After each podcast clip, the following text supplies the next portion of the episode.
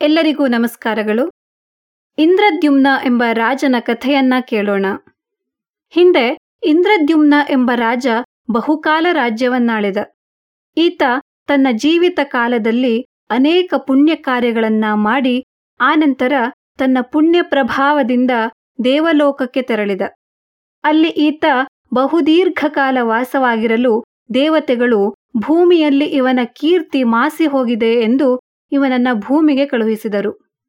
ಇಂದ್ರದ್ಯುಮ್ನ ಭೂಲೋಕಕ್ಕೆ ಬಂದು ನೋಡಲು ಎಲ್ಲವೂ ಹೊಸದಾಗಿ ಕಂಡುಬಂದಿತ್ತು ಈತನ ಆಡಳಿತದ ಕುರುಹುಗಳೆಲ್ಲ ನಾಶವಾಗಿದ್ದವು.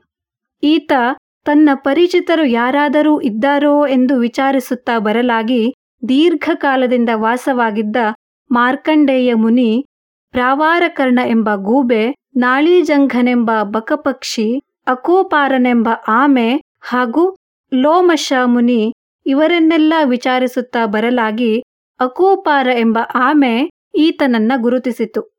ಈತನ ಕೀರ್ತಿಯನ್ನ ಕೊಂಡಾಡಿತು.